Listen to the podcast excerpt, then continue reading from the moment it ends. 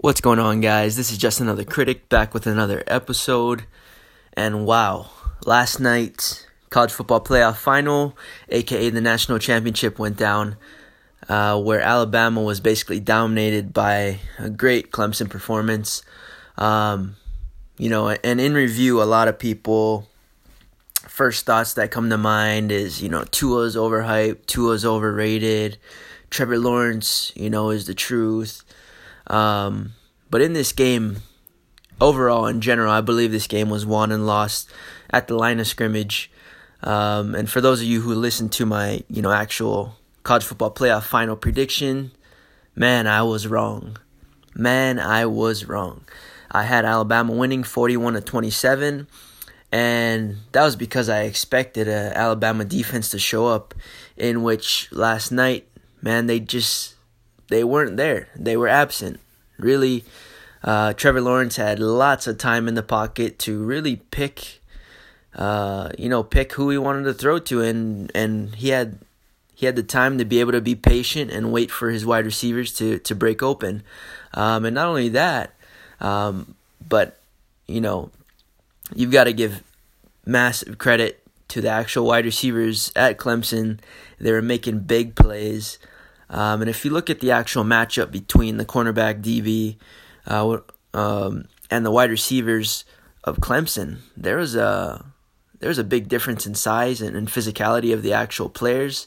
It looks like Clemson, I don't know, man. Their wide receivers are are not only uh, you know fast and strong, but they're also very big, uh, lanky, and that was also the case in the matchup defensively for Clemson versus Alabama. Clemson, on the other hand, they've got lean, quick, fast wide receivers, not so much physically, um, you know, intimidating. They're not very big. They're more so lean, about, you know, six two, and they put the burners on you. But if you can be physical with them at the line and also when they're running their routes, I think that's all, also what had a big effect in throwing off the timing, um, you know, of Tua with his wide receivers, and also which took them a little more time for them to break open. Speaking of, you know, Tua, I believe he had a great game. The two interceptions obviously were a big part of Clemson's victory because of the field position and the points that led Um, that eventually, you know, uh, the interceptions that led to the points put up by Clemson. I think there's about twenty-one points in total that were that Clemson capitalized on based on the mistakes made by not only Tua but Alabama in general. First, two of the, the both interceptions. First interception that obviously went back, pick six. Second interception, um, which the uh, cornerback. He returned to about the fifty-yard line, and then the actual kickoff by Alabama, which was flagged and put Clemson in, uh, you know, much better field position. Now, this game, like like Nick Saban said, I, I don't think it really defines them. Um, and people may have forgot, but Alabama's got one of the youngest offenses in the nation. They got six true sophomores, from wideouts to the quarterback. Um, and after the actual wideouts, you got Ruggs, Judy, as well as Deontay Smith. Then you've got Waddle, who's a f- true freshman. So they're very young on the offensive side of the ball, um, as well as two true sophomores on the O-line, which I think played a big factor uh, in this game. Clemson, vets, not necessarily vets, but they definitely have more experience Uh, you know, in playing the game in big time situations. I think they, they man, they just dominated at the line of scrimmage, put a, lo- a lot of pressure on Tua. Um, but regardless of the pressure, I still think Tua did a great job in getting his team into the red zone and putting them in scoring positions. Um, outside of those two interceptions, those two interceptions itself, watching them at game speed, Um, if you don't really, you know, understand the game or were really listening to the commentators, those two interceptions were based on anticipation through film study. That's what um, not only, you know, Kirk mentioned for the first interception. That's because he thought it was a man-to-man, which would have left the flats wide open, but the actual corner basically read what was happening and jumped her out for the pick six. The second one, um, basically the same thing happened. It was, oh man, it was going to be, it looked like it was going to be an outpost route, basically a flag route. Uh, but what happened was the second corner, who was matched up with Irv Smith, left Irv Smith and continued up in outside the numbers where the throw was going to be made and basically jumped the route.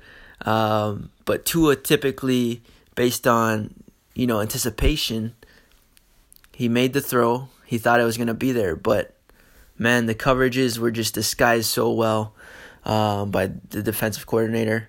Uh, I think his name is Brett Venables. But, man, they were just so prepared. Um, and got to give it up to Clemson, man. They just they just put on a performance and played played higher uh, than many people expected them to. I wasn't expecting them to not necessarily win. I, I, I could see them winning the game, but to dominate in this, you know, type of fashion, it was just crazy to watch. Um, I thought it would have been a lower scoring game um, for both teams. Well, my final was forty-one to twenty-seven, so not necessarily um, extremely low, but I, I thought it would be a lot closer because I thought I would see, you know, a pretty even matchup from both defenses. But Alabama, I don't know. I, I don't have any answers for you as to why they played the way they played. Um, they really couldn't get any pressure on Trevor Lawrence. Really, the only time they did was when they sent more than five, five or six. Um, but other than that, when they were rushing four, Trevor had all the time in the world back there. Um, but this this Clemson team is going to be losing some crucial guys to the N F L draft. Um, luckily, they've still got some great wide receivers that are going to be sticking around, as well as Trevor Lawrence. And uh, a lot of people, a lot of uh, some of the things that a lot of people haven't really talked about just yet is, you know, the decision that Dabo Sweeney made in starting Trevor Lawrence over Kelly Bryant, and this basically validates his decision. Everyone's so silent and has shut up on the topic completely. Um, and if you actually listened to my podcast much earlier in the season, I did predict that Trevor Lawrence would become the starting quarterback just because of what he brought to the table. Um, and you could see that in a week-to-week basis from week one, week two, week three, week four, the way he was trending as far as how many snaps he was getting on the field. Um, but with that being said, I think this loss is only going to make Alabama a much better team. They're bringing in the number one recruiting class. Um, and Nick Saban, I think Nick Saban will be more motivated to stay, uh, stay in coaching.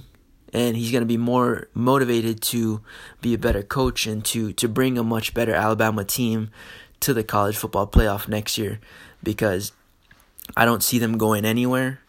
Um, like I said, they've got the number one recruiting class coming in.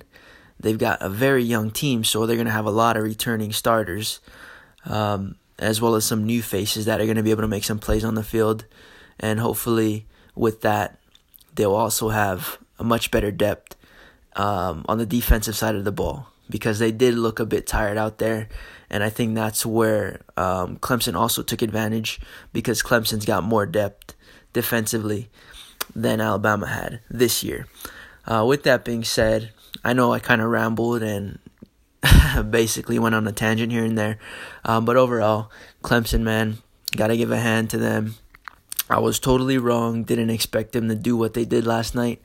Um, but ha- I am happy they did, because I think next year we're going to see a much better side from Alabama and a much better um, competition for the actual national championship race.